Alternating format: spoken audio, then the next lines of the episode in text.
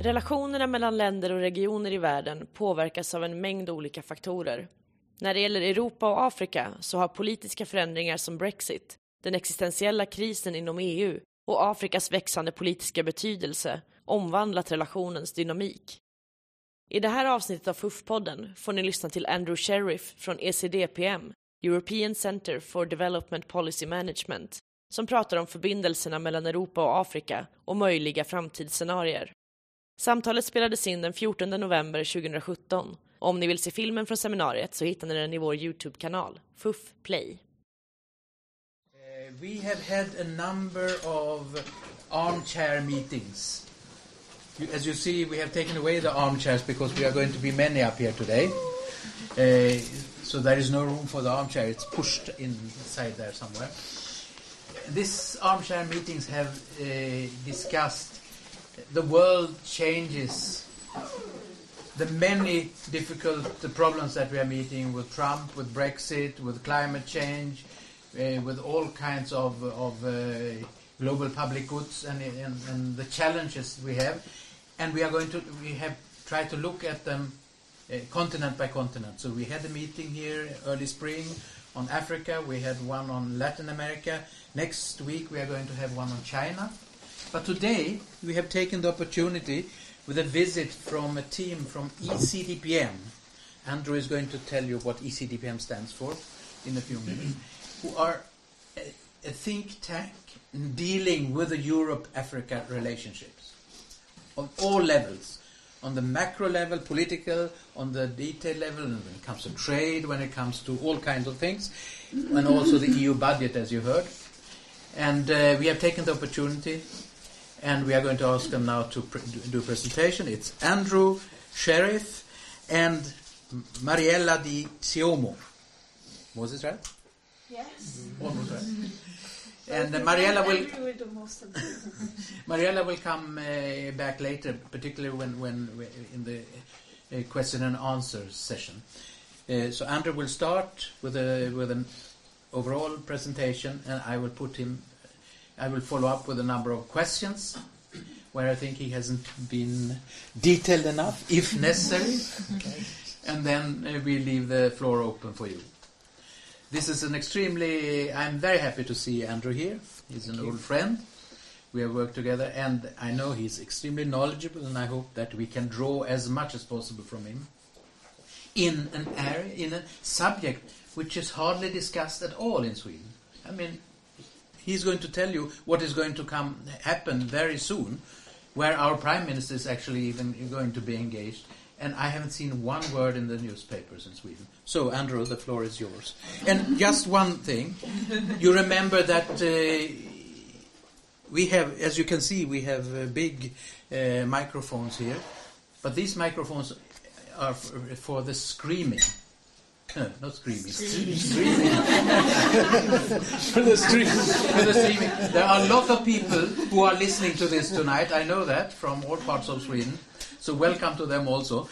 And that uh, we have no microphones for for for uh, for you to listen. So we have to speak uh, up loudly. But when you talk later on and you ask questions, you have also to have a microphone. So, Andrew. The floor is yours. Thank you. Thank you very much. And uh, thank you very much for the invitation. It's very nice to be in Stockholm. Uh, ECDPM, one of the longest acronyms I've ever come across, is called the European Centre for Development Policy Management. So we are a, an independent think and we like to say do tank because we, we do do work as well. We don't just sit and think about issues. We get out, we meet people, we do research um, all over in Europe and in Africa. And um, we are uh, uh, based in the Netherlands, and we have a small office right next to the European institutions. But myself and my colleagues are very often traveling around Europe and also engaging with um, uh, in Africa as well. Um, basically, one of the, the reasons I'm speaking to you here today is because um, uh, we very much value our cooperation with Sweden. Lennart was formerly, he was very modest, but he was formerly the chair of the board of ECDPM. And uh, he always was very good about pushing us to consider the history of development cooperation. and that many of the things that are said to be new and innovative and very different are actually things that have been tried before many times, maybe without enough reflection on perhaps why they didn't work the first time around. But what I am going to talk to you today is about the changing context of, of Europe Africa relations because I think there is a lot of change going on and it is generally a different world that we are in. And I think many of us can feel it at home. But how is it going to affect EU Africa relations? And the second thing I will say is this is very much a view from Europe. We try not to be Eurocentric at ECDPM. Many of our staff are from Africa, or many of our board are from Africa. Um, and and we, we travel and engage a lot in the continent.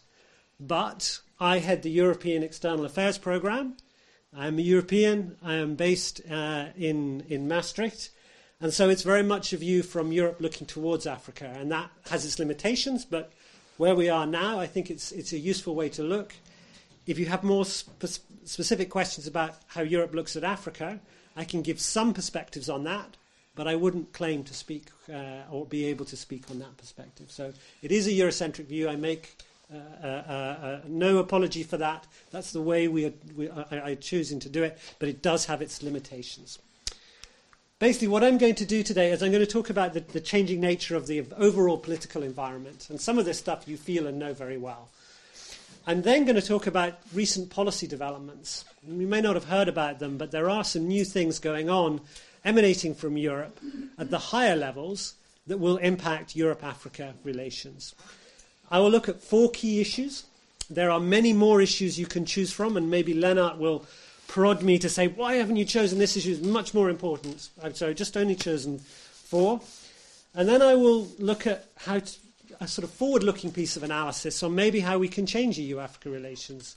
Because as you will see, not all things are well with Europe Africa relations at the moment. So, to start off, um, what about the context of EU Africa relations? What are the major things that are driving change? Well, basically, we have an existential crisis in Europe. Uh, I'm sure you're all well aware of that.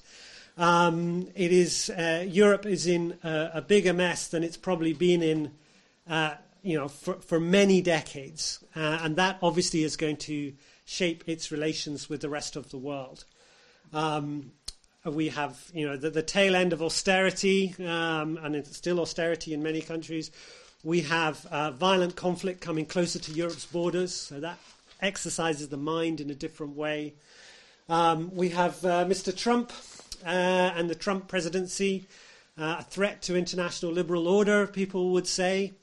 Um, we have a migration situation some people classify it as a crisis. Other people say that that is a gross oversimplification and hyperbole for something that, uh, given the numbers, is not actually big compared to many of the biggest refugee hosting countries around the world, most of which are in the south. So, what all of this has led to, in, in a certain de- degree, in terms of EU Africa relations, is a certain risk aversion and inertia. Um, basically, European member states look towards the EU as a sort of cash machine that has a big pot of money for which can be used to try and solve problems that they have. And also the structural limitations of how you organize foreign policy, European foreign policy, security policy, and development policy is kind of rushing up against this really different context it's in. Yet I would also say there are opportunities for change because, as my uh, deputy director has said, you know, basically business as usual just won't do. And we've said that for a long time with EU Africa relations. But now, because of the changing political environment, uh, there is perhaps an opportunity to look at it afresh and, and maybe change some of the, the ways things have been done in the past. Maybe, maybe. Let me explain a little bit more. Okay, so what, what basically motivates the EU when it engages with Africa? Um, I think there is lots of narratives going on around what the EU is trying to do in Africa, uh, and depending on who you speak to, when you speak to them, or maybe they don't speak at all, maybe it's more of a hidden agenda. There are various interests, and we just group them into five areas here, and we could explore each of them in detail. But there's obviously there's historical ties that certain EU countries have with Africa that still basically dictate uh, a, a large part of how relations are, are um, conducted um, with former uh, colonies, Europe and Africa, Francophone and Anglophone Africa. Those historical ties are still, are still pretty strong and they still influence the nature of EU Africa relations overall. You also have some core foreign policy objectives that the EU is trying to achieve um, uh, stability, uh, access to raw materials, uh, energy, addressing migration issues. These are sort of core foreign policy objectives of the heart, and these also are, while they're not so often talked about openly, they are very much dictating how the EU engages with Africa. You also have trade and commercial interests, economic partnership agreements, some of you may have heard of. Um, uh, Africa is seen as a new market, so there is uh, you know, interest there. Um, and there is a whole policy arena around uh, trade and commercial interests. And trade is a, is a, a, competence of the EU. For those of you who are political scientists, it means that the EU can do what it wants alone on trade uh, because it has the, the authority to sign and negotiate trade agreements with the rest of the world. And then, perhaps more the areas that you might be interested or more familiar with is, is the EU also has, has fundamental values. It has values based on, on issues such as human rights, um, democracy, uh, but also you know, humanitarian concern, poverty alleviation. This is all part of how the EU engages with the rest of the world and, and Africa. And finally, it has living up to global commitments. The EU believes in multilateralism, uh, how we have the Sustainable Development Goals, Agenda 2030, and this also feeds into the mix of, of how foreign development policy is, is undertaken. So all of these things influence how the EU engages with Africa, and they rub up against each other, sometimes seamlessly in a very coordinated, coherent approach, and other times completely incoherently. So the EU says one thing with one arm it's doing, and then completely changes it with the other arm. Sends very mixed messages, and that incoherence is becoming more and more. And the difference between the rhetoric, which is often Europe's rhetoric towards Africa, is we want to help to lift you out of poverty. We are very concerned about the achievement of the Sustainable Development Goals. Can we be partners on international climate change? And then, yet, you have historical ties, foreign policy objectives, and trade and commercial interests, which are also in the picture. And so the, the, the agenda and the real agenda is, is significantly more complicated than that.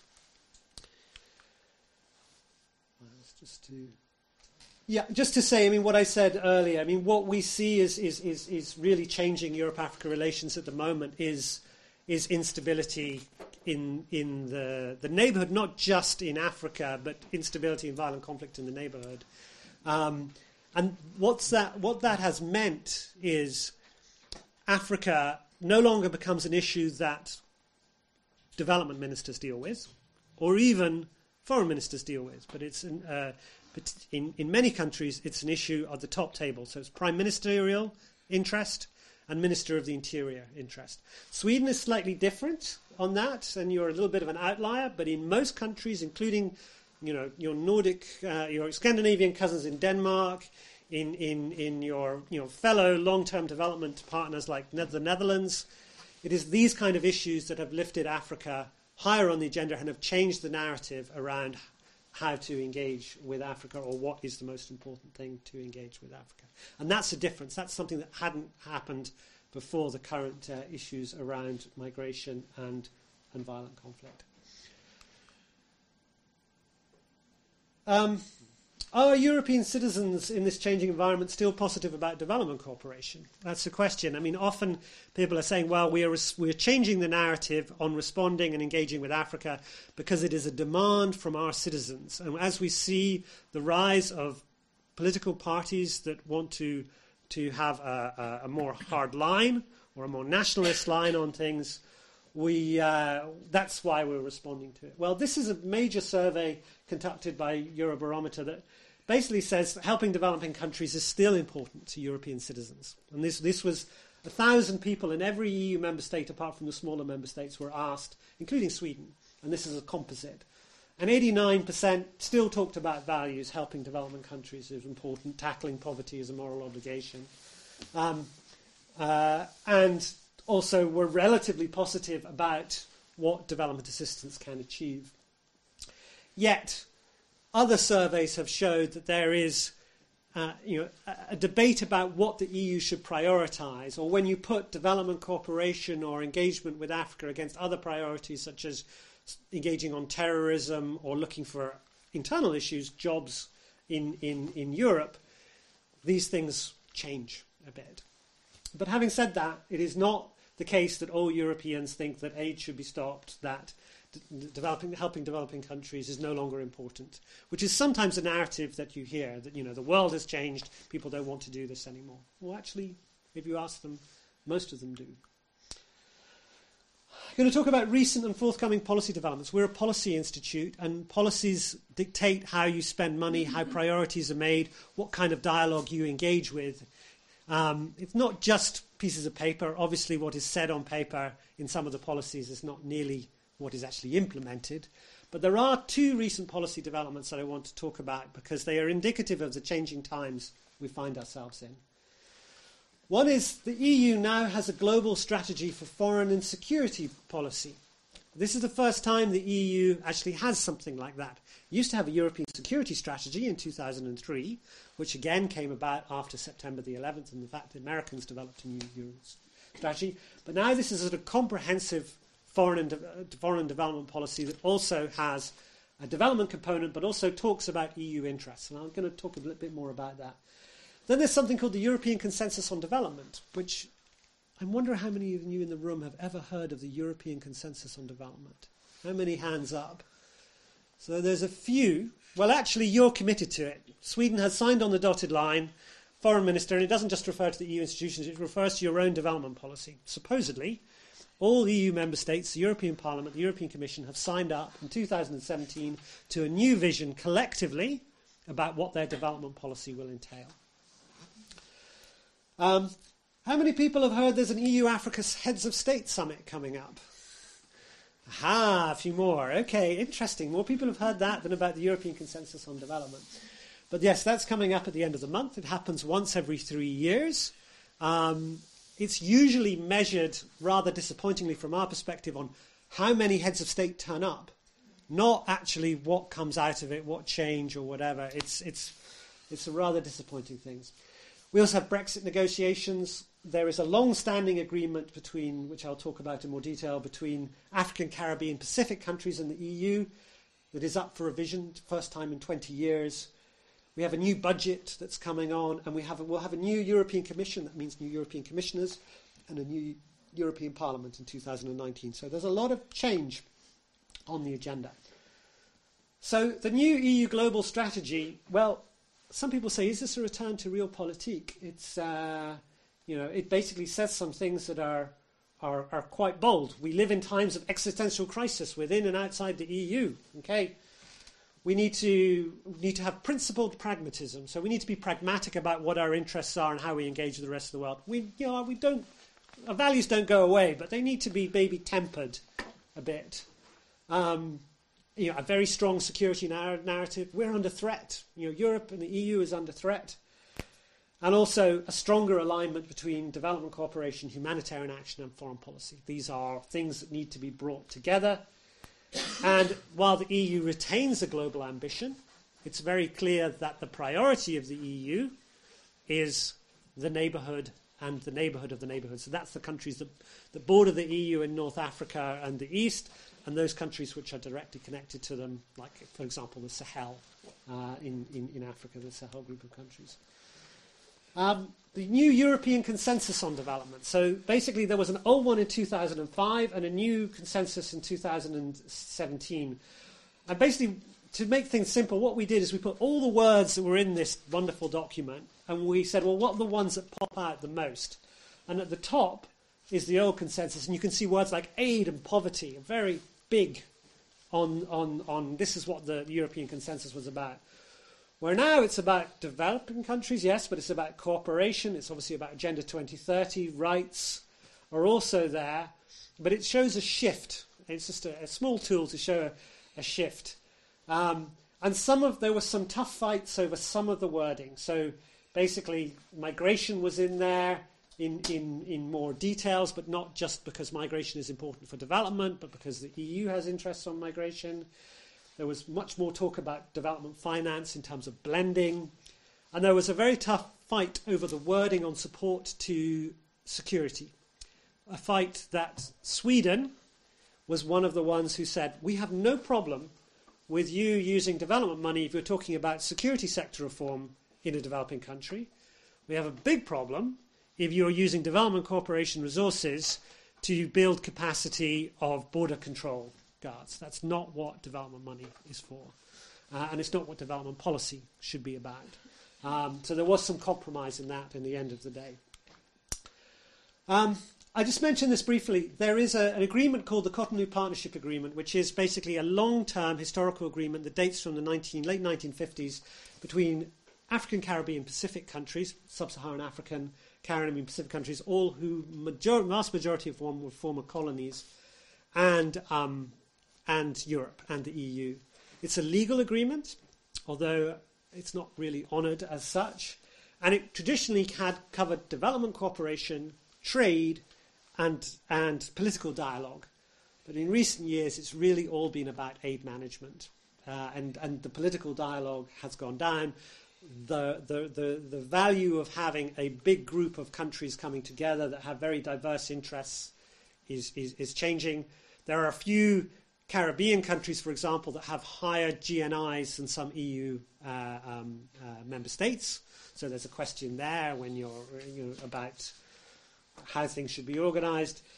Um, and basically, this overarching framework, which is a sort of history, and the EU's first foreign relations before it had a foreign policy, before it had an external action, it had a development policy with ACP and EU countries. There is now a question of revising this framework in 20, uh, because it will come to an end in 2020. And what we have been saying, and we've produced a lot of political economy analysis on this, if you're into political economy analysis, that actually this thing is no longer fit for purpose and it doesn't help constituents in Africa, Caribbean, Pacific, or in Europe. Uh, and there's also some real vested interests in not reforming it and keeping it in a similar way that it has in the past. Um, okay, so we have this summit. Um, basically, we have a, also have a joint EU-Africa strategy, which perhaps you've not heard of, but that was in 2007, and that was pretty innovative when it came out. It talked about climate change in much more detail before, energy cooperation, peace and security, migration, and essentially back then on migration, on the negotiation of that, the African side went, you want to talk about migration? We want to talk about mobility and employment. So we're not talking about migration unless we can talk about mobility and employment, because that's what is important to us, not just migration to Europe.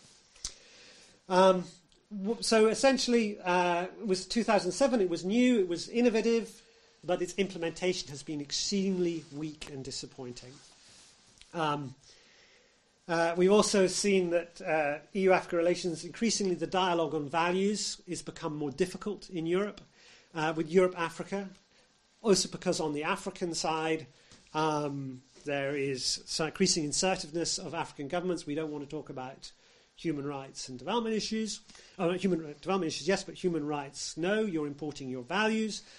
On the European side, the ability to take the moral high ground in dealing with certain values issues has been limited because of the response to the migration crisis, because of also closing space for civil society in some parts of Europe as much as Africa, and also um, uh, because sometimes it wants to talk to, to African governments about refugee returns and doesn't necessarily want to talk about human rights issues at the same time. Um, uh, or you know, want, doesn't want to broach more difficult issues in case they um, cause more more problems in in uh, EU-Africa relations or create more more issues that they think will affect stability on the continent. Africa increasingly has other partners. Um, you can't really see the cartoon here. This is uh, basically you know Europeans saying, "Oh, Africa, I think I've missed a big opportunity," and it's uh, supposed to be Africa and China saying you know, to getting married. I, I was always worried about, well, how politically correct is that cartoon? And when I showed it in, in um, at a meeting in Cape Verde with, with African think tanks, they were like, no, no, this is all wrong. should be a polygamous relationship in which the African bride can marry, you know, can, can get the best deal possible with multiple different partners to get the best deal possible. That would be a more, and it was not the response I was expecting at all, but it was a response I, I got, and that actually by having more partners, your ability to get a better deal is better. So actually, from, from, from many African perspectives, having more choice in partners to deal with China, India, the Gulf countries, Turkey, who offer a different form of cooperation, is a very welcome development on the continent.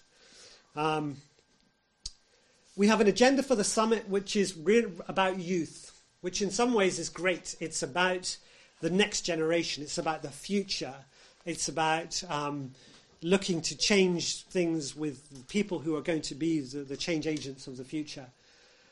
Having said that, it's also there because it was a safe topic. It was a topic that the political sides on both sides, or actually, it wasn't the political side, the officials, the senior officials went, how can we find a topic that's not going to be controversial, that's not going to be difficult, that both sides are going to agree to, and that we can all meet on? So that's part of the problem with EU Africa relations is they don't talk about the more difficult issues, either on Europe's side or on Africa's side. So the problem is both sides. I want to make that clear. So key issues ahead. Um, well, one of them is that, my, from a European perspective, migration and security are dominating the narrative from Europe, both in a, in a lot of the press in Europe, in the, the Prime Minister's agenda. You know, wouldn't it be great if European prime ministers were focused on how do we realize the SDG agenda in Africa and how do we support that and support it at home? It would be great, but it's not. It's about migration and security. The EU has created emergency trust funds for Africa. These are large pots of money that are, well, large, you know, billions, um, to, to, to spend money more quickly on migration related issues. And this was because was this is highly unusual, unprecedented, but because of the political imperative for the EU to be seen to be doing something, it was done. In doing so, there are a lot of questions about whether old principles of development cooperation that, Lennart, you spend your life defending on ownership, consultation, um, you know, all the, the, the entire Accra action agenda and Paris agenda on aid effectiveness have been kind of swept out of the way in the desire to do things fast, do things quick, something must be done. Um, there's also migration compacts with certain countries. These are slightly opaque agreements in which, okay, we may give you more resources if we if you do certain things related to migration, and even potentially less resources if you don't. Um, and that that's again would seem to, you know, not so much learning from the past about what conditionalities can and can't do. Um, Brexit. Okay, uh, you probably noticed um, I'm I'm from the UK. I'm actually from Scotland. I have to say that very clearly, where the perspective is slightly different on EU Africa on on on on, on Brexit. Um, but that's going to have an impact. Uh, as I said at the start, colonial ties um, are there, which are not always positive, often negative. But also, the UK had many positive aspects to it as well in its engagement with Africa through the EU and with the EU. Um, so you're going to potentially have increased foreign policy and, and, and donor fragmentation if the EU does something else. Financial resources going through the EU, it's impossible to tell how much less it will be. Cuts basically the, the estimates from 12 to 15 percent. Um, also, the EU leaving. Uh, one of the, the, the, things that, again, one of my, my African colleagues said was, well, you know, the money is not so important, but the idea that integration and regional integration isn't, you know, isn't something positive, it isn't something you should be part of. The normative impact that you have you know, the donors are often, or countries in Europe are often saying to African countries, "Oh, you need to integrate more. You need to have better regional integration. You're not trading enough with yourselves. You're not integrated enough." And then they say, "Well, yeah, but basically the UK is leaving the EU, so you're, you know, this is going in the wrong direction. Why should we do that? And why should, is that always a good thing?" The UK has good expertise on development cooperation. It may often be arrogant about it. It may often be um, uh, you know, think of itself as the best people to do development issues, but their knowledge network, their access has generally been respected. Uh, and actually, Sweden and the UK have often made common cause on development issues in many forums, including through the EU. And there's a real worry in Sweden now when we talk to the Swedish Ministry of Foreign Affairs what happens without the UK on these issues? Um, there is a space left in EU Africa policy. Who will, who will fill it? Will France be more powerful? Will the European Commission be more powerful? Germany has more of an interest, strategic interest in Europe. Or will it be a group of others? You know, will Sweden and, and a group of other like-minded countries look to fill that gap? Will we see a shift in geographic priorities? Uh, the sense the, the, the, the UK had an influence to switch to focus the EU on the Horn of Africa and Eastern Africa, to a lesser extent Southern Africa. Now will you see more of the EU's focus on Francophone Africa and the Sahel, because that's where more strategic interest. I, I can't, I don't, I don't quite know, but that's potentially one thing.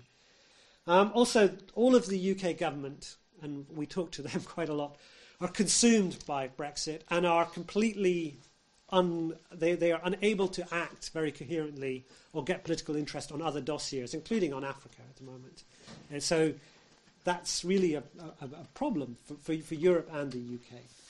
Yet, again, I have colleagues, particularly Southern African colleagues at ECDPM, who say, well, maybe we can get some better trade deals. I've just been speaking to the citrus producers of Southern Africa, uh, South Africa, and they think, well, basically, the Southern Europeans protect European, the, the British market from us.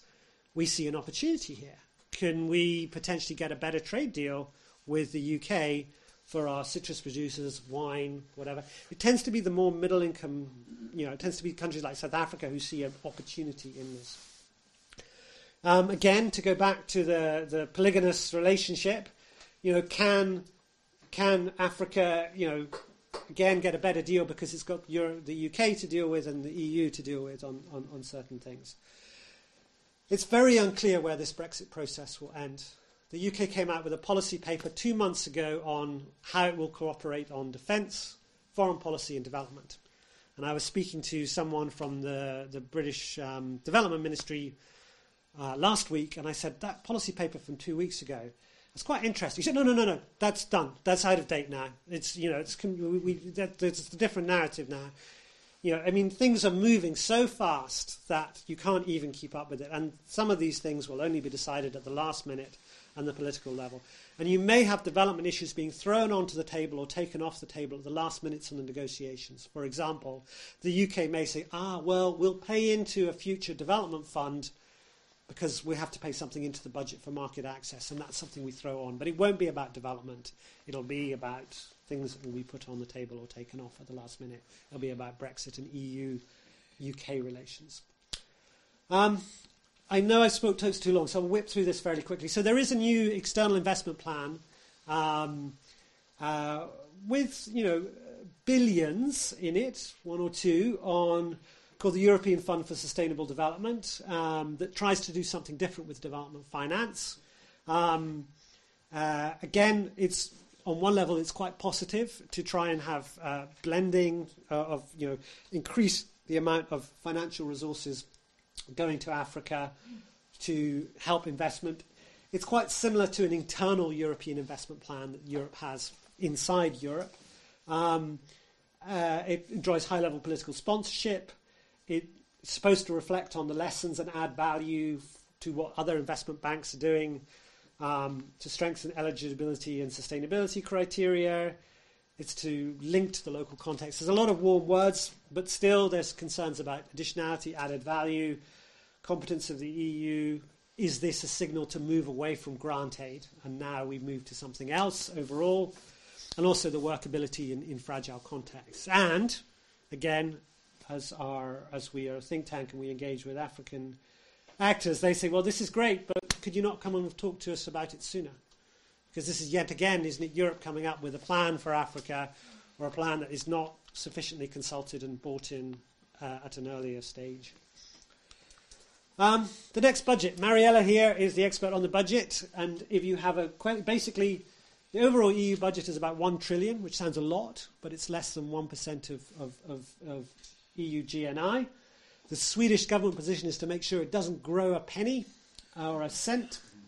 Um, Uh, basically, the foreign, the, the, the, international, the external spending is about 6.1% plus 30 billion from the European Development Fund, which by an anomaly is outside the budget but negotiated at the same time. If you have a particular interest in that, I can talk to you about it. These negotiations, MFF is called the Multi-Annual Financial Framework, will have a huge impact on the priorities and institutional setup of the EU in all domains. So it's a big opportunity for change. It comes along once every seven years. Often the form follows the money. So basically, the way the EU is set up, the priorities it's set up will be will be done on that. Um, the EU has various streams of money that provide legal basis. Um, uh, basically, how to rationalise these. There are a number that are relevant to Africa, but they're fairly scattered. Um, also, this big battle on European values and its external and security interests, how will they impact? Will we see more money for security cooperation and less money for overseas development assistance from Europe in the future or not? Will these bigger concerns, will they create a special fund for migration, for example? Um, will they change the nature of how things are done? This, is, this would be the opportunity to do that. And certainly there's a feeling that the migration situation, I refuse to call it a crisis, has really stretched and stressed the EU budget, and they've had to do a lot of things sort of ad hoc without, the, and that they want to do it a bit more um, creatively and a bit more solidly in the future. Okay, potential ways forward. We have a we have an analysis that's coming out. It's not out yet, and I will just run you through some of the lines. Given that's the context, and I didn't talk so much about what is going on in Africa, which is also part of our analysis. Um, but basically, you know, how, how, can you change the way that Europe and Africa deal with each other, and and and maybe address some of the, the difficult issues uh, between it? Well, we have a sort of five five areas, and they're not alone; they have to be taken as a whole. So, essentially, we think that Europe and Africa need to put their interests more upfront. And this may sound counterintuitive say, oh, well, if you put your interests up front, where are the values in this? Our thinking is, well, the interests have always been there, but they've, they've often been hidden or they've been pursued through other means, and actually a bit more honesty and upfrontness about what commercial, strategic, security interests or commercial interests on both sides are had, bringing that much more into the debate, being more honest about that, will serve EU Africa relations better than continuing how it's been done in the past. There's also a need to facilitate the consolidation of African agendas, and that is really often Europe comes to these summits with very well thought out agendas that have been negotiated by the EU over years, if not months, beforehand. Um, the African Union is a younger institution with less competencies, less powers than the European EU. And also, Africa often feels that Europe is imposing its agenda and saying, own this. You know, this, is, this should be your agenda on migration control. This should be your in- agenda on, on regional integration. This should be your agenda on trade relations.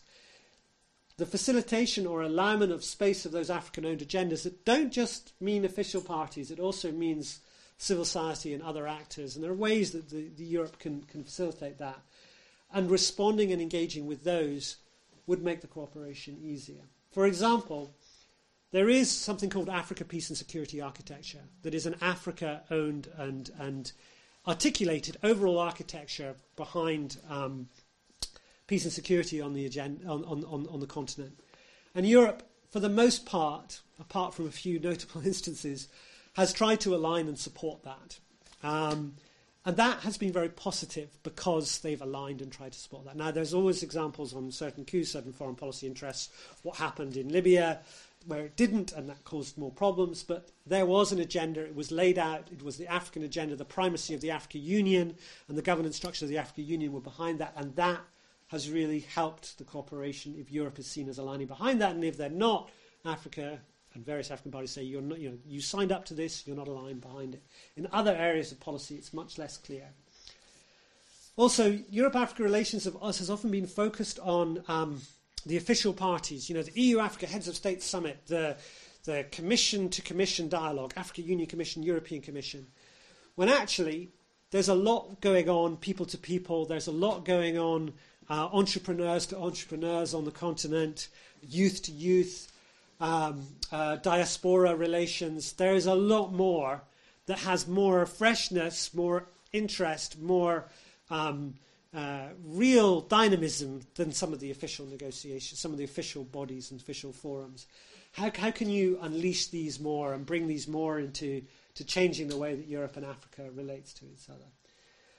Uh, the other is basically being diversified and saying, okay, just because we've got a big problem in one particular policy area, it shouldn't, we shouldn't be stuck in other areas if they're more, if they're more promising. So, you know, maybe there are things in part of the climate change dialogue that we can find common positions on, and maybe there are things we can't. Let's talk about what we might be able to do together. Um, and let's look for things that results orientated. I know uh, I'm, I'm, quite critical of the results agenda, but think, things that produce something out of it rather than talking chops, because a lot of these forums on EU Africa, they seem to exist because they exist, not because they get results out of it. So people like to fly and stay in a hotel and talk, you know, lofty ideals about how Europe and Africa can have better relations on human rights without actually anything coming from them. And then finally, it's rationalising the policy frameworks for Africa. I talked about the Africa, Caribbean, Pacific EU relation. There is a joint EU-Africa strategy. There is a engagement in North Africa. There are different funding streams that overlap, and you know, if you rationalise these, given the, then you would have a then you would have a better way of engaging in the relationship. So we think if you could make progress on some of these, it may be a, a way out a little bit of it. Lennart, I've spoke so too long. Mariella is here for questions related to the EU budget, not just in relation to Africa, but more, more generally related to external affairs and ODA and maybe how the EU is collaborate with middle income countries. But uh, thank you very much, and I'm at your disposal to answer questions. Thank you.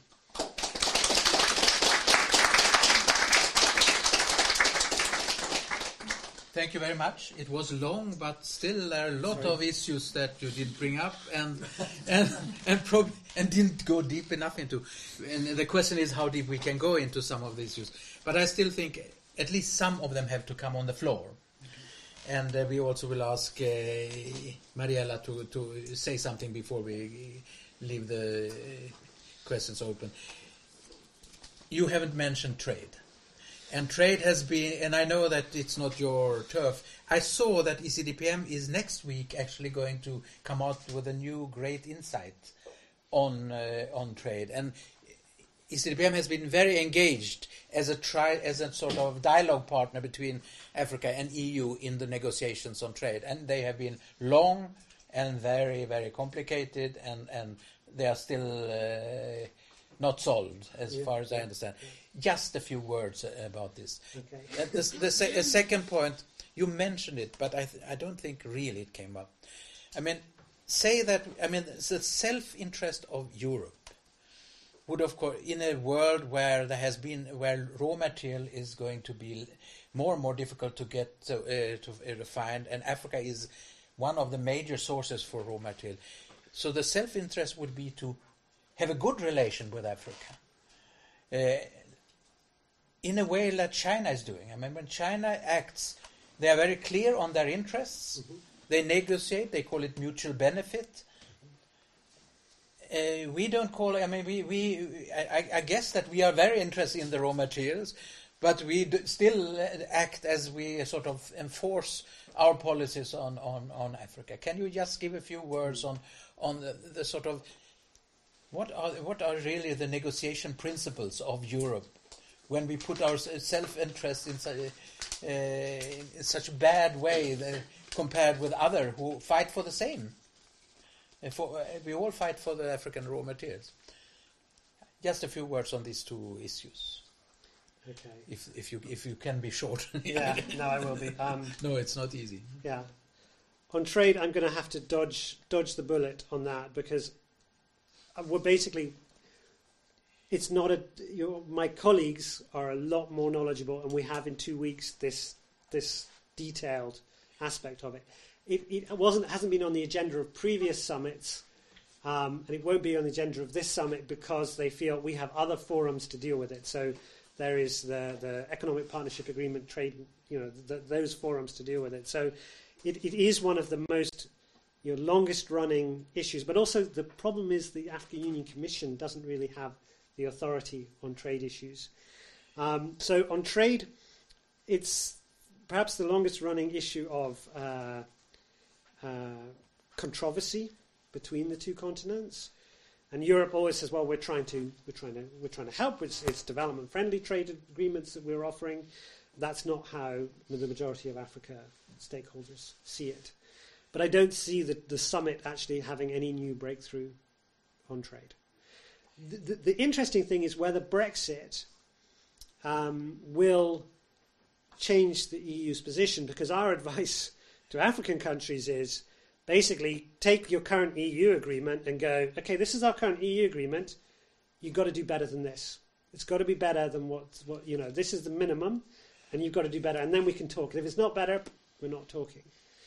Um, and whether that will change the dynamics a little bit, I don't know. But it also depends on whether how the EU uh, UK trade relationship is in the future as well.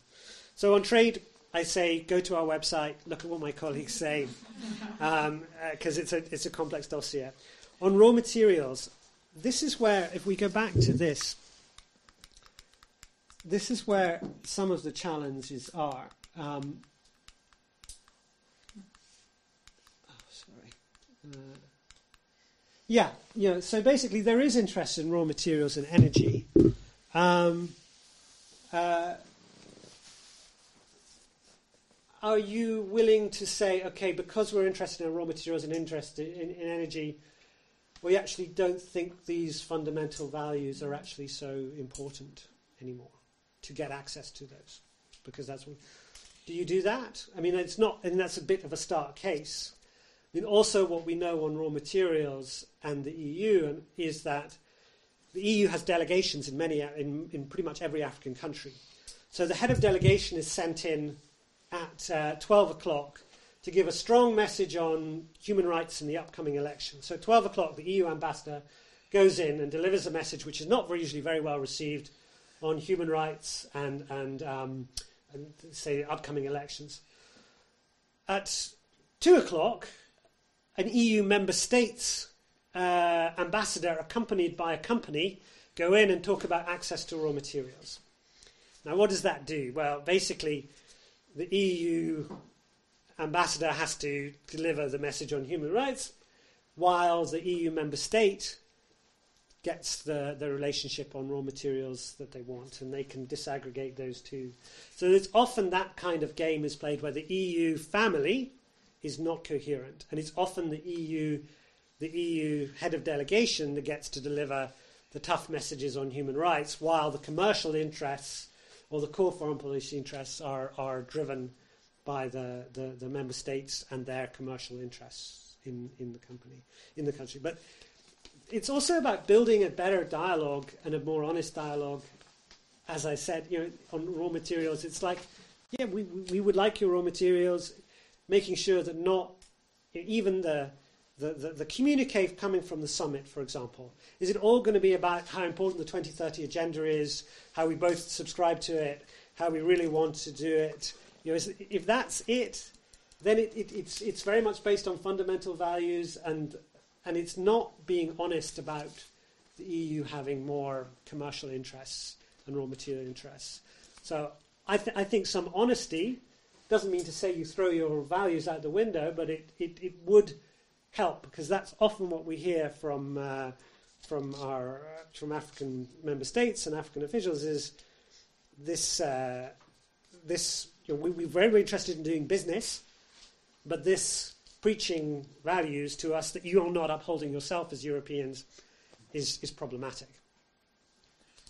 Okay, you talked a lot about migration, but uh, I think we all are interested to hear a little more what it means in practice. I mean, what uh, what is actually, uh, and you wrote about it, so you know quite well. Uh, what is actually happening in practice now?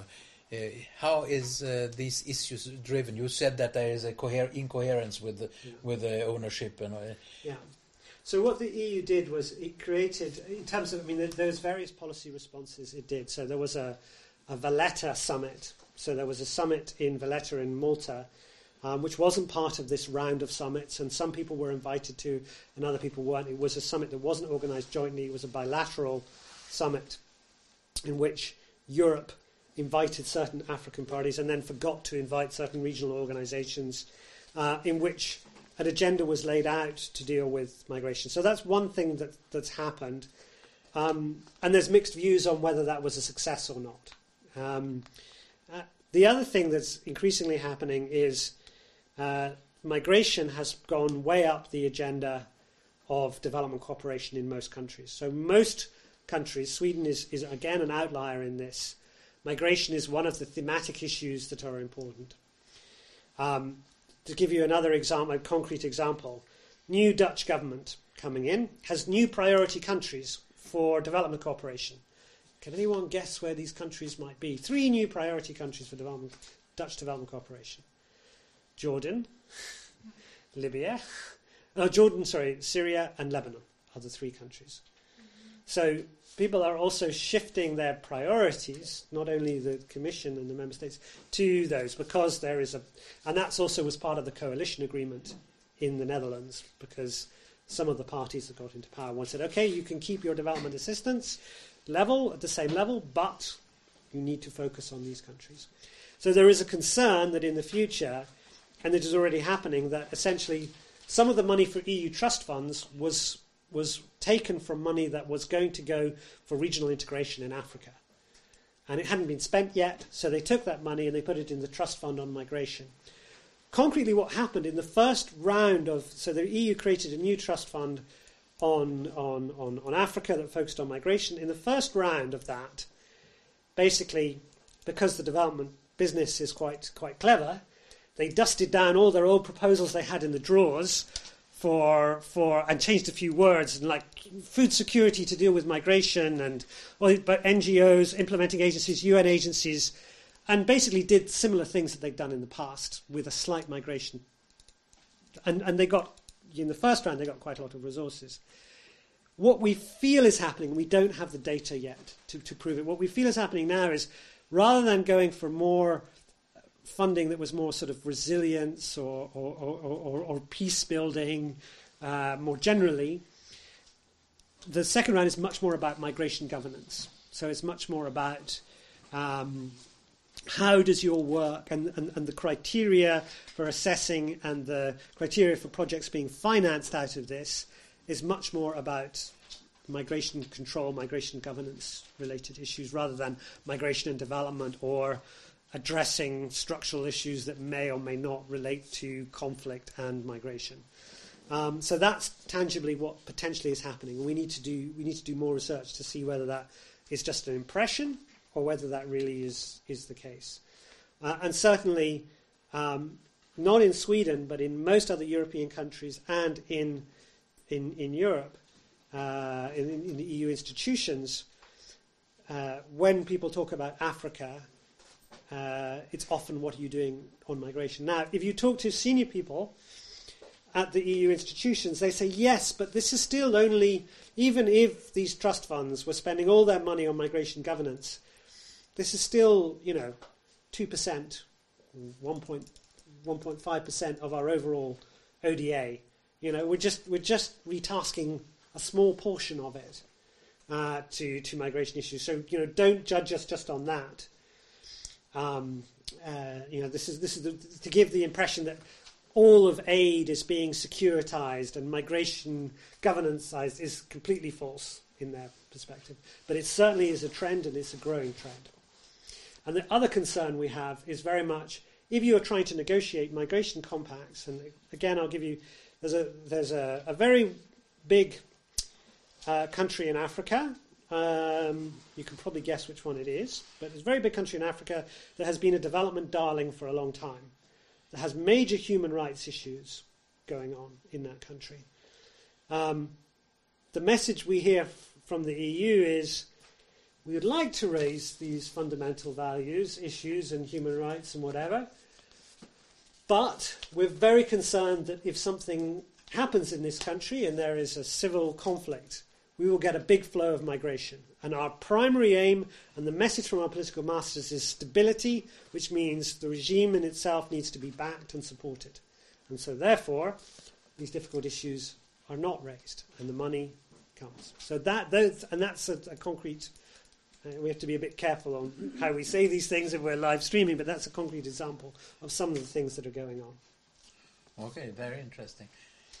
I think one issue, uh, we can't talk very much more about it, but still it has to be underlined. And perhaps you can just tell us a little about, because this is a high controversy within EU itself, and that is the negotiations on, on uh, post-Cotonou.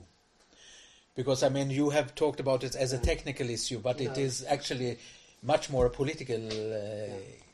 I mean, it's quite a technical... I mean, it, it is a political issue, quite a technical issue, but I, maybe I can come to that one I'll come back to that when other people, because I, I think it's, I mean, I can do it quickly, but it's, it's quite technical to be political. So essentially, there's this agreement, I said, between these 78 ACP countries and the EU. Um, there are those who say, well, can't we really change this? The world has changed since this was originally set up, and we need to have a much more regional or global agreements with developing countries, um, or, or, or, other regional groupings like Africa, the Caribbean, Pacific separately, rather than having them all together. The Commission has, and again, this is to go back to European Commission. I think risk aversion and inertia has has basically said, well, let's keep this EU ACP EU construct broadly the same as we've done in the past, because there is a group of countries we have a relationship with them and certainly, African, Caribbean, Pacific ambassadors in Brussels also would like that because it, the ACP gives them particular status because it is a club which they're all part of. It is something in which um, they are uh, together on. Um, so there are certain, I would call them vested interests for keeping the status quo. And there is a certain concern that, well, if we try and start with a blank sheet or try and start with EU Africa again, are we going to get this agreement signed in the future? It's always easier to build on something that's been done in the past. Um, so there hasn't been a, a more radical thinking about how, either on the EU side or in the Africa, Caribbean, and Pacific, and essentially was even to be kept off the agenda of EU, the AU EU summit because um, basically the European negotiating position wasn't ready yet, or the European Commission didn't want to publish it yet. So it, it, it's, it's again, it seems like a huge missed opportunity. We have all these heads of states from Europe and Africa together to really think about the future of your relationship, and you're just going to negotiate a new 20 year agreement. After that, why not try and put it on the agenda and talk about it? However difficult it is, because there are values in there, because there are, you know, why not put it on that agenda and get it discussed? Um, and so it's a very political issue on how to actually do it. And there is some latest echoes that it may creep onto the agenda, but it wasn't. It was planned not to be. Okay, that takes us to this uh, uh, the meeting that is going to take place uh, the 27th of, yes. November. And actually, Löfven is going to be there, so uh, Sweden is going to be uh, well represented. Yeah, yeah. I heard that, uh, and perhaps someone is here to confirm it from the ministry, you know. Or, and anyway, uh, the diff, the diff, I think uh, perhaps just a few comments on on on uh, in comparison with how other parts of the world uh, deals in relation to Africa. And I said China before, but there are many others who, who have these biannual or annual meetings, yeah. and they are usually on a high political level. Europe has been seen as being very arrogant because many African heads of states are coming to these meetings, and it's for for at least for for Sweden, it was said before that this was sort of a development cooperation issue, and they sent yeah. the development the cooperation minister. Do you see that this is taken more seriously now? Is is it does it seem to be important for Europe? Uh, these kind of meetings. Well, I mean, is it important? Well, uh, it is a moment for Europe and Africa relations to get to the, the, top level of people, but there is a question of who really wants this summit, both in Africa and in Europe? You know, is it something that we have to do every three years because we have to do it every three years, or is it something we want to do because we've got something to talk about? And on the European side, I mean, and this goes right back to, to summits. The first one was in 2000, whereby you know what to put on the agenda, what to not put on the agenda. And in the past, Africa has put on things like debt relief on the agenda in 2000. You know, we really want to talk about debt relief if you talk to the people at the EU who organise summits, they go, this is the only summit where aid is on the agenda. Every other summit the EU has, it's really a, you know, a meeting in which we talk about you know, things to, to, to, to basically things we're stuck on, like steel tariffs or something. So we have a, an issue with China or, or, or, or uh, China or the US on steel tariffs, and that's that's why we need the top level political. The homework is done, and we break through that by having everyone in the same place. In EU Africa, I mean, it's unwieldy because there's so many different heads of state.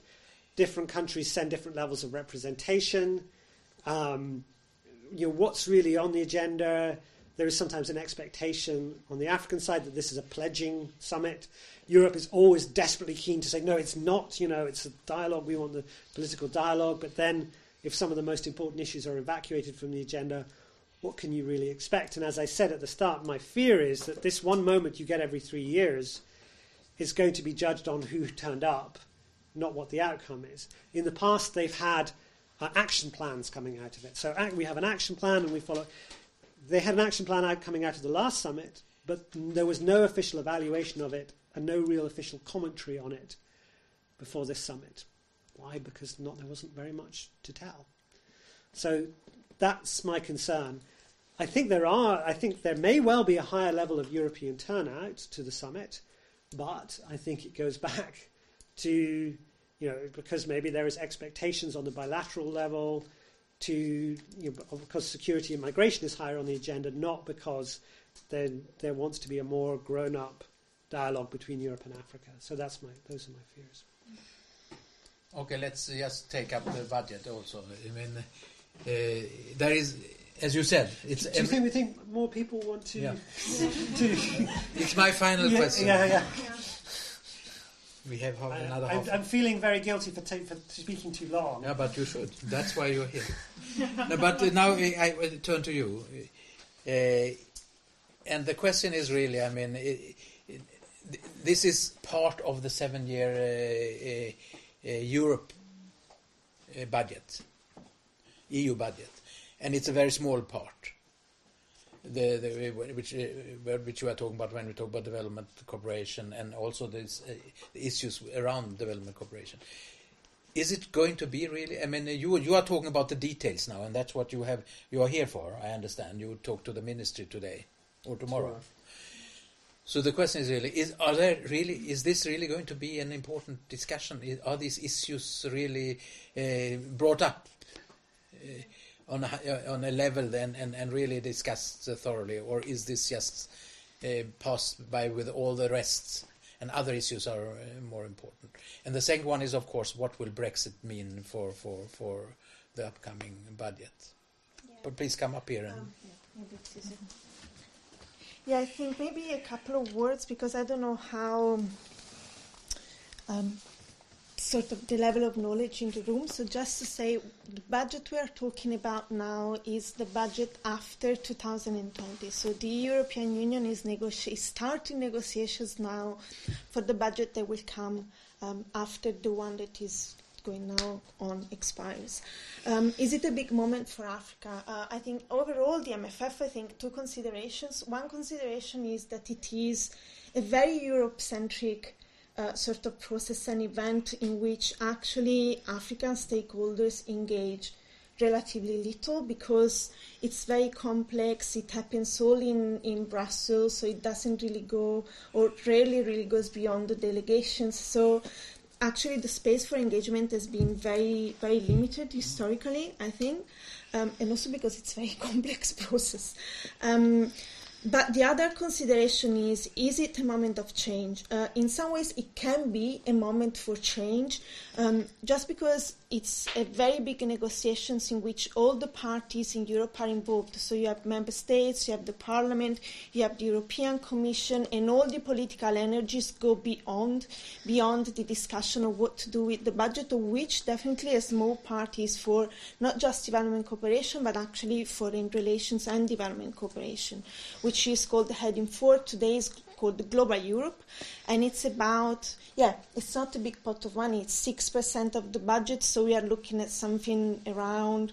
I think including the the F nine uh, 90, uh, 90 billion of euros. 90 billion uh, over seven years. Over seven years. So, uh, but there are some issues that are important for Africa. I think, first of all, um, the political energy in external relations today in the EU is very much around the neighborhood and the neighborhood of the neighborhood. If you read the, if you read the global strategy, what it says, it says, you know, we look at, it, you know, we want a global strategy, but then where our regional priorities are, it's up to Central Africa and going towards Asia and Central Asia. So this is what he says. So in some ways, the, the, the geographical definition is actually pretty narrow for a global player which is not, I don't think it's very good for Europe as an, as an international actor, but it could actually be pretty good for Africa in the sense that what you can get today, probably you, you would have not get, you know, in the previous budget negotiations, who knows about the next.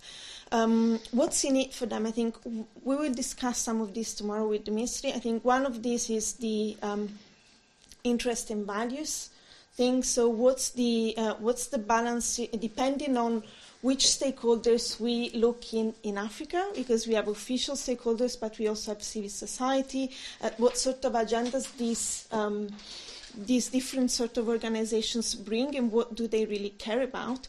Going to the example of China, because I worked on South, South cooperation for a very long time, and um, I think a few years ago, South cooperation was seen as a bit of a magic bullet. You know, the new kids on the block, they are going to change the dynamics. When we look, when you speak with some stakeholders today, they will say, of course, we um, very much appreciated the speed of operation from uh, especially China, the fact that there is no string attached. When you speak with others, they actually say, well, actually, we would like to have more conditionality because some of the agendas that we really care about around human rights and democracy have actually lost traction because of this variety of actors that are involved today in development cooperation. So, again, what sort of player Europe can actually be in terms of being more explicit about its interests, but also being very aware of what sort of impact it has on specific agendas that it cares about. And I think in Africa is, especially if you look in North Africa, is a very important issue. And this will be defined to a certain extent, not necessarily through the instruments that are going to be um, defined in the budget, but more at the programming level and the, in, at the level at which the different financial instruments that the European Union uses will be implemented. Um, I think the other big discussion is today um, around what's the role of ODA and what's the role of other resources in development, and um, what's probably the, the, the attached this is what's the role of financial instruments in a in a in a in a context where um, uh, the complexity of the issues we deal with is extremely high. So on the, um, I think it's, um, and here I think need, we need to be a little more granular. So we, if we look at aid, for example, we need to consider that some countries in Africa are not countries in Africa are not all the same. So of course there are. If we look at least developed countries, we know that they are fragile context. We know that these will be countries which will be would be potentially heavily affected by changes in the way um, aid is allocated and used. While we look at countries which are more resilient, are more middle income countries, of course they have a wider set of interests and um, you know, mechanisms like European investment plan and blending could work. But all these issues will be discussed in the budget and uh, and they will go beyond in terms of what sort of instruments will be used, but also how the instruments will be planned and how they will be implemented. And some of these issues will be discussed in much detail during the MFF negotiations. MFF means multi-annual financial yeah. framework. And it's basically the nasty word for EU budget. EU budget. Okay, now the world is free, and I'll go around with this. Remember that you have to talk into this. So, who wants to throw the first Ah. question? First row. We'll take a few questions, so please note, take note. Can I um, grab uh, yes from my where I put my thing as a piece of paper? and I can grab it from here. Please. Yeah. So um, I was curious to know for this upcoming meeting and also for the EU-Africa relations in general, seeing as a few of Africa's kind of powerhouses isn't really going that well with South Africa, Kenya, or its um, difficult political development. That how does that affect equal partnership when so many countries in Africa have so great domestic problems to deal with? So how does that affect their foreign policy? Yes, more questions?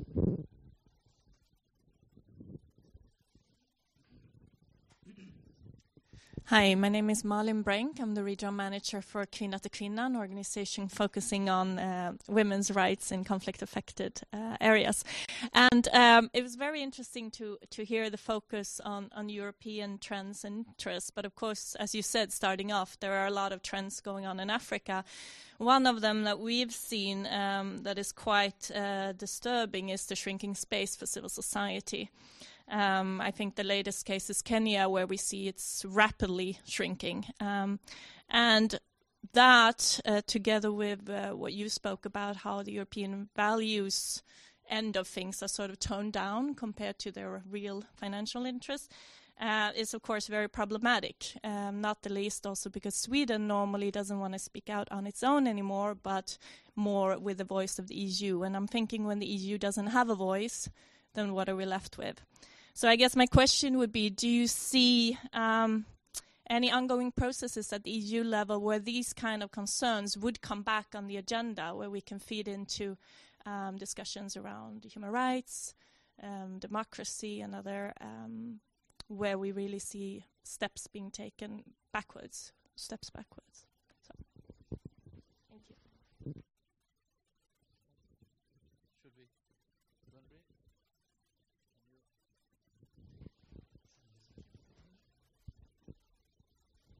Thank you very much. It has been it has been most interesting to listen to and to have an overview of the uh, present EU-Africa relationship.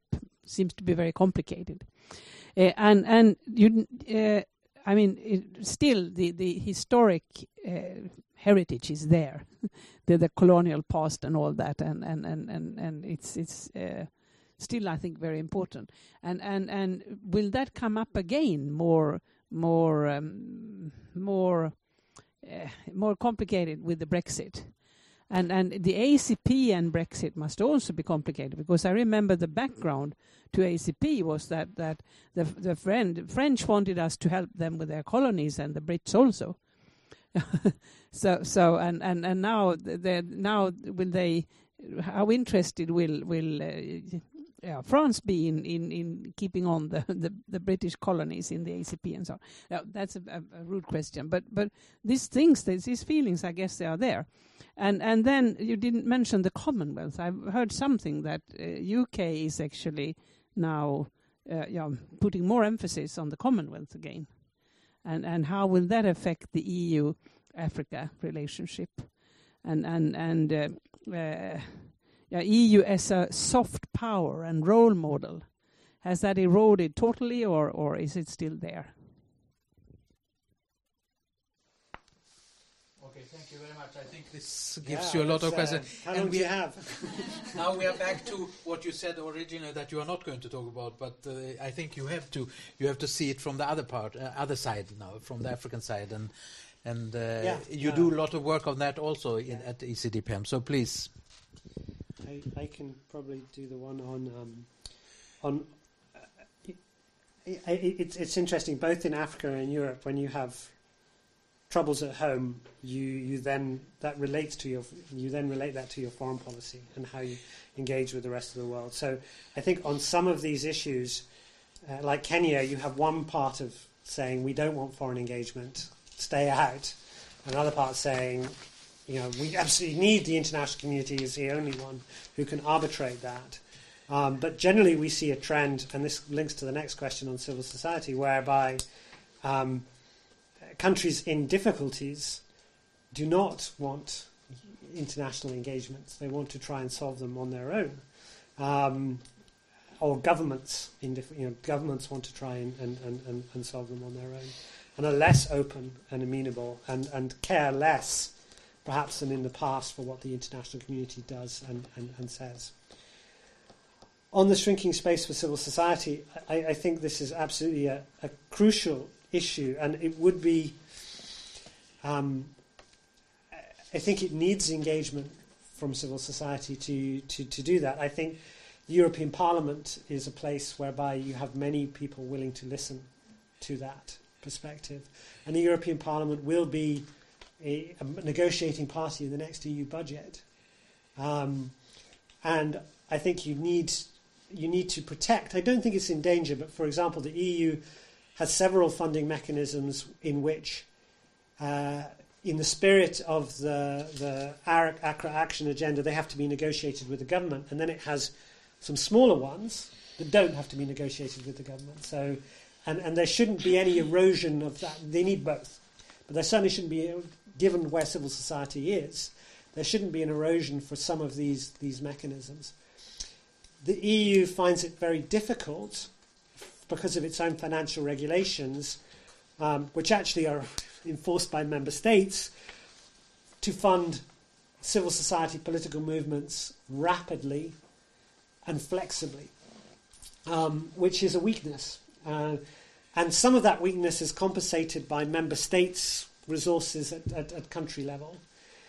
And then the other thing that the EU has built its capacity on in the last few years, but needs to do a lot better, is having at delegations political officers who don't just sit and write reports, but get out and meet opposition leaders, newspapers, civil society more generally to to give a real picture of what is going on in the country.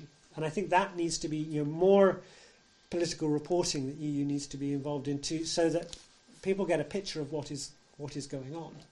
And that, it, and that I think is something that that, that, the, the, that is, is, needs to be more invested on by the EU institutions is that sort of outreach and engagement at the country level through the delegations to discover, find out, and support those those uh, uh, um, things. And also, I mean, the other thing which, having done quite a lot of work on mediation, um, uh, the the EU heads of delegation, often who are ambas- the ambassadors in the country, often have have a big role in mediation that or dialogue that's informal. That appears nowhere, no press reports, no, no nothing. But often it's them who you get on the phone and say, "Look, if you want that budget support, those guys have got to get out of jail tomorrow. You know, you cannot lock them up. That actually happens a lot more than anyone knows, and you can't you can't talk about it. You can't put it in the agenda. You can't give someone, and uh, you only get it when, we do this research. It's people who are sort of left five, you know, they, they're out of the institutions they left five years ago, and they can talk freely about those things, or a little bit freely, but even then they're a bit careful.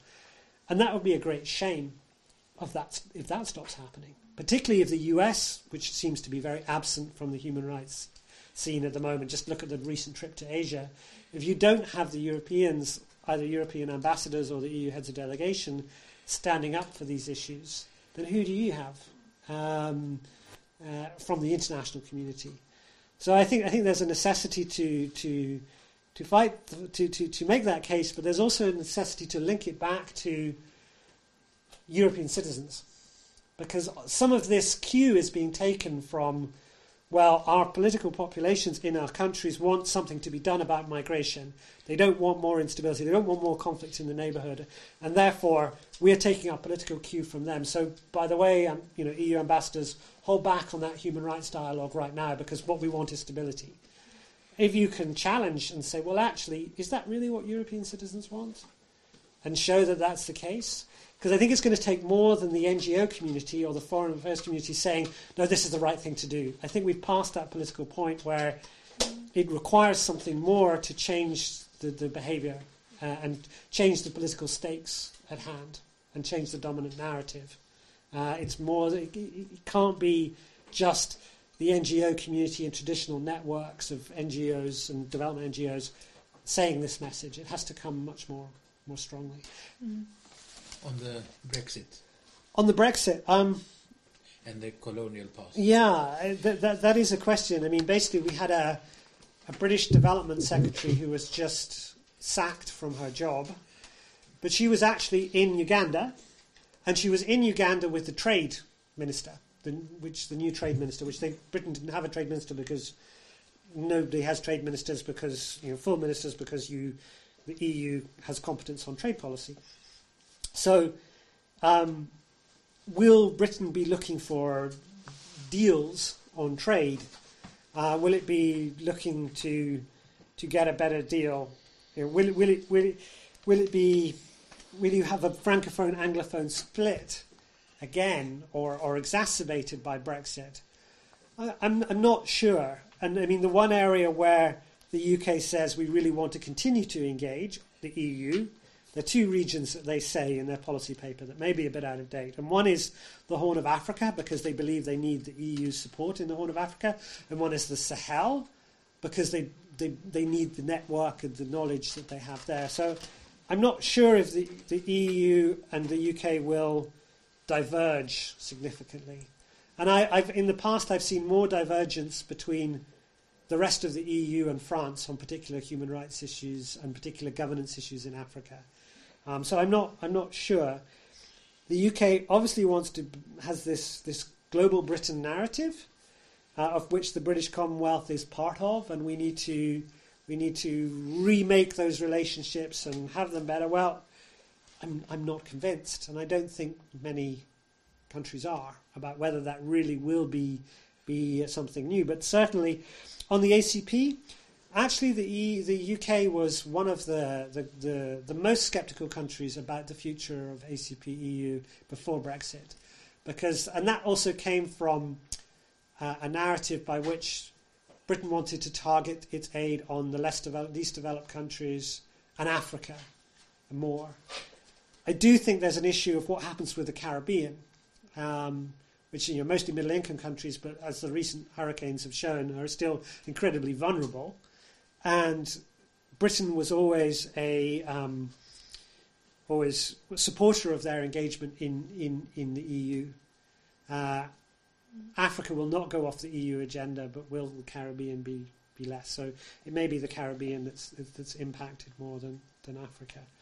Um, but I think it's it's it's a, it's a bit difficult. We can't really tell what's going to happen and it also will depend on the Brexit negotiation. Will the, e, will the UK leave the EU but seek the closest possible association by not being a member?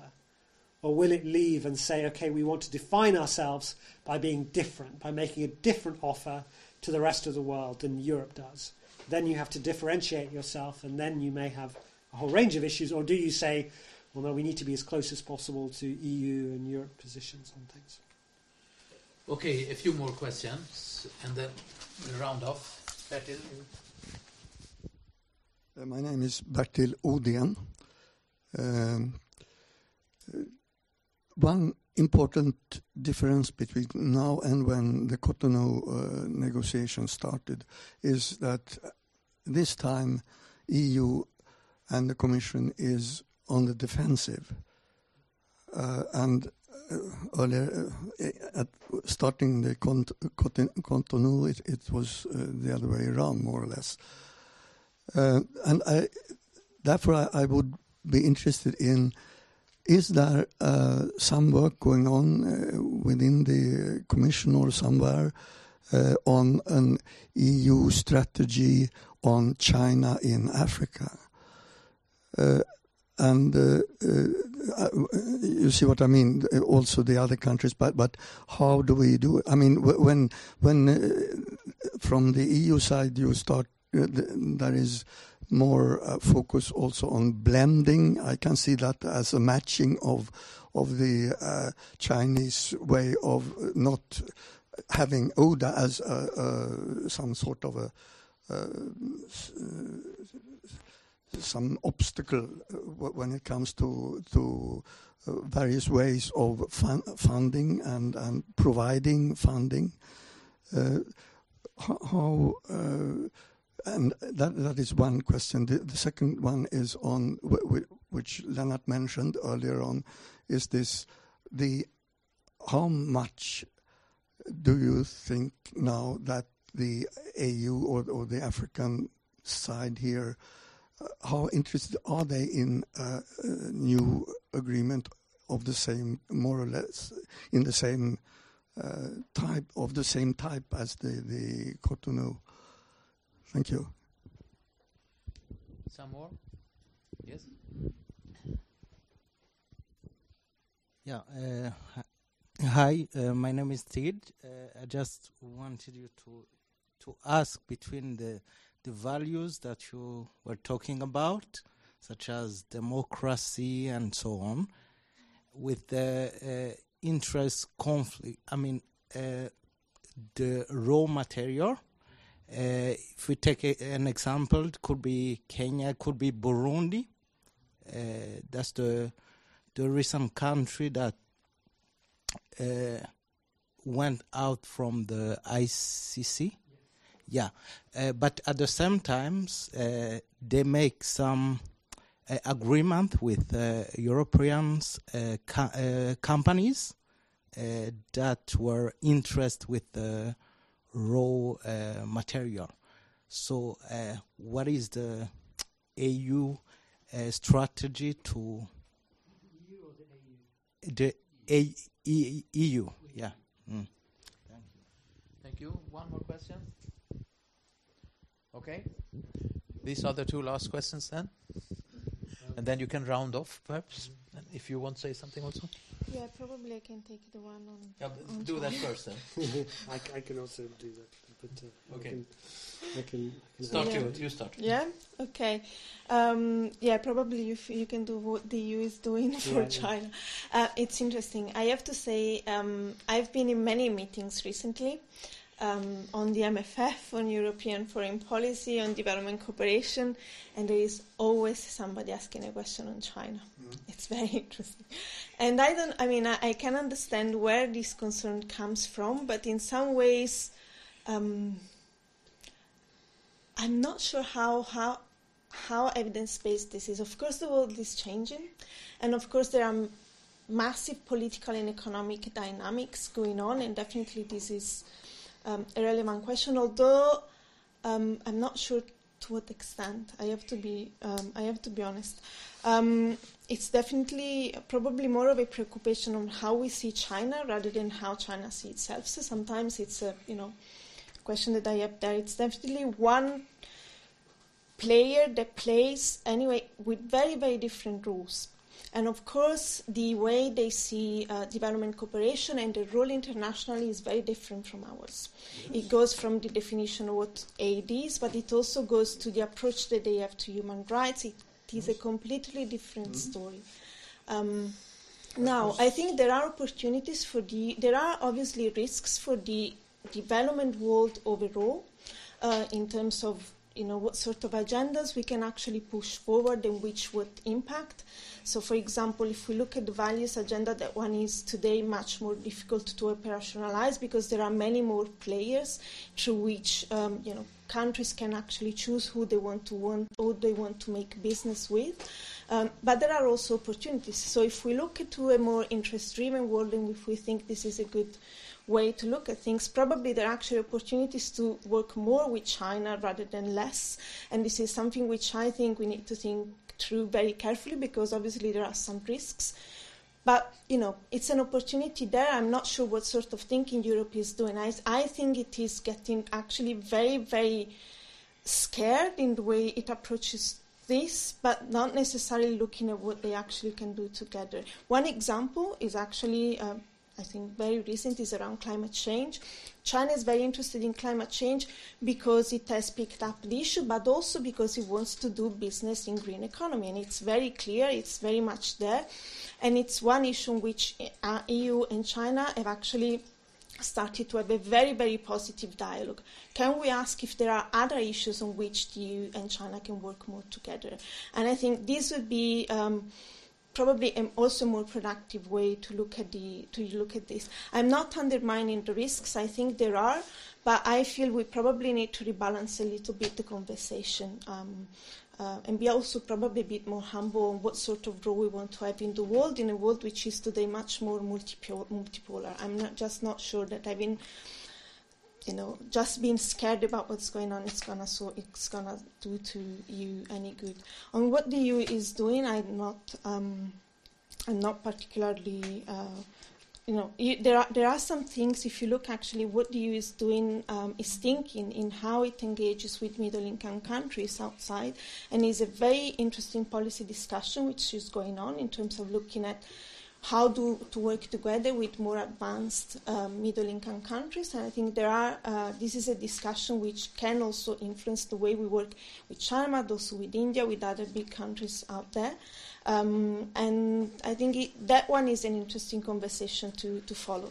Um, and it goes well beyond development cooperation. It goes to in terms of what sort of financial cooperation you can have, but also what sort of business interests you can have, what sort of global issues you can work together, and you know it's an opportunity out there. I'm not sure how much the EU is going to take that up, but it's you know put on the agenda and it's there up for discussion.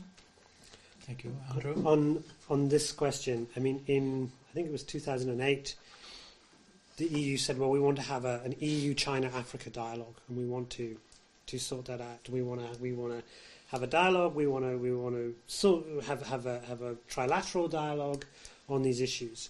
Well, what happened? Well, they set out the things. The the Europeans turned up. The Chinese turned up. The Africans said, well, hang on a minute. What's in it for us? Why would we engage in a trilateral dialogue? and Europe couldn't really articulate very well, and, and, and there was a lot of perspectives on hidden agenda. But that was one European approach about 10 years ago to say, well, if China's in Africa, we're in Africa, how can we, how can we have a trilateral dialogue on this? Um, since then, I think things have moved on, and uh, I mean, it's more, I mean, there's quite a lot, if you look at the global strategy, there's, there's quite a lot in there that is more, I mean, it's about, it's a foreign policy strategy. So there's more in there about how it the EU engages with the rest of the world that you can extrapolate to what it thinks of, of China in Africa and engaging on that. I know, for example, there was one thing that they, that really upset the Commission is um, in terms of how they were spending their development aid, whereby they were saying, okay, so we're giving a lot of money to infrastructure in Africa. We are, you know, it is it is money that is not tied and what we're noticing is who's who's winning all these contracts and implementing these projects. Well, it's Chinese companies. Well, to me, you can look at it positively and say, well, this is untied aid. Who put in the best bids and who did it? The fact that they're Chinese, does that make a difference? Or, or are there more concerns? And I think there was within within uh, DevCo, uh, the, the development cooperation arm of the Commission, there was quite a lot of concerns that is this what we want our development assistance to be going towards? So there was thinking about that.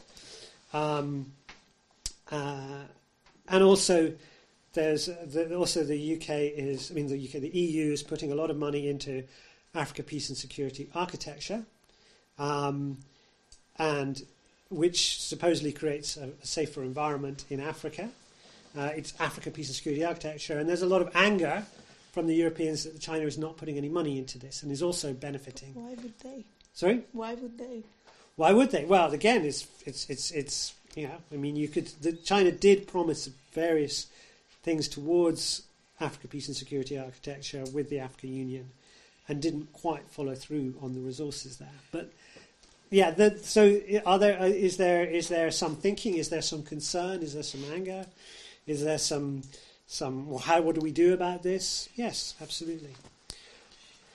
On the Africa Union and the Cotonou Partnership Agreement, um, I think from our perspective, we would have loved the Africa Union at a fairly early stage in the process of the post Cotonou negotiations to come out with a very strong African position that was already agreed at heads of state level, that went through the internal processes, that made a strong pitch for, you know, the Africa Union is the political voice on the continent. It's the body with legitimacy. If you want to have a future agreement, it needs to be put place the African Union at its heart and the African Union member states at its heart. The African Union didn't yet. There were a few officials within the African Union Commission who were keen on it, but politically they couldn't quite get the traction at that moment in time um, to do it. So um, I think it would be the best for EU Africa relations and EU Africa Caribbean Pacific relations if the, the, the homework and the preparation was done on the continents or in the, the regions. So when Europe comes along and goes, well, this is our position, you get, well, that's your position, this is our position that we've thought through ourselves. It's not just a response to your position. And that, it hasn't it hasn't happened yet. And you can speculate on maybe there do you want to change a body that's existed for a long time? Can you mobilize the political level to make that choice before something is put on the table or not? It's quite hard to do so. On Burundi um, and the EU, um, yeah, well, I think there's incoherences there. Again, is I, I, I, don't know um, so much about Burundi. I have to say, I've, I've been there only once, but um, this, uh, you know, that European companies try to make economic gain regardless of what the policy line coming out of the EU is, is uh, is, is common, um, and Europe has tried to set up some voluntary codes and and and, and some things on, on, on raw materials that are are promote human rights standards. Uh, um, but it's not always there. And it's also, you know, you tend to get you, some companies are quite good at compliance, but other companies see it as an opportunity, uh, including European companies. Interesting, you mentioned the ICC. The Cotonou Partnership Agreement in the past had a clause in it that to sign up to this, you had to sign up to the ICC as well. So there's a question if you're negotiating a follow up agreement to that that's a legal agreement, and you have growing number of countries in Africa who are skeptical of signing up to the ICC, where does this leave the future Cotonou Partnership Agreement? Will it be because this agreement is, is, is, an international agreement? It has to be ratified by parliaments. Um, will that happen, um, or will you see increasingly governments going, well, actually, no, I don't think we want to do this because we don't want to commit. So I think that's uh, that's and the ICC is one issue that the different views, there are different views, but it's not on the agenda. I mean, that would be another hot button issue to say, okay, we have a difference of opinion on this. Let's put it on the EU Africa summit agenda and let's put trade on the agenda. So it's not just a European agenda about saying, well, these are the difficult things we want to discuss with Africa. That African governments will come up and say, okay, these are the things that we want to discuss with Europe. You know, you may not want to discuss them, but we want to discuss them with you. And that's it, it's not there, you know, yet. But uh, it would be um, it would be good if it was. Okay, thank you, Andrew. Thank you, uh, Mariella. I think what we have heard is uh, a very complex relationship. EU is a complex organization, and when it's going to deal with a very complex and changing world, it becomes even more complex. And what comes out probably most clearly from what you have said are all the incoherences. I mean, the difficulties of solving problems by and in that way do, doing two things at the same time, one not coherent with other. And I think uh, the the questions that were raised about the problems arising now in Africa because of internal problems will not be solved by, by this incoherence by by EU and uh, this is scary in a way because I mean, who is going to who is going to be the one who talks, keeps up dialogue with African countries when they are uh, shrinking the space for civil society, when they are uh, making it more difficult for opposition parties and making democracy difficult to work, and of course, human rights issues and uh, e equality between uh, gender and so on, gender equality. Yeah, but we also have some of those same issues in Europe. Yes. So I mean, it reflects, it's, it's, it reflects, it's, of course, yeah. it's the member states.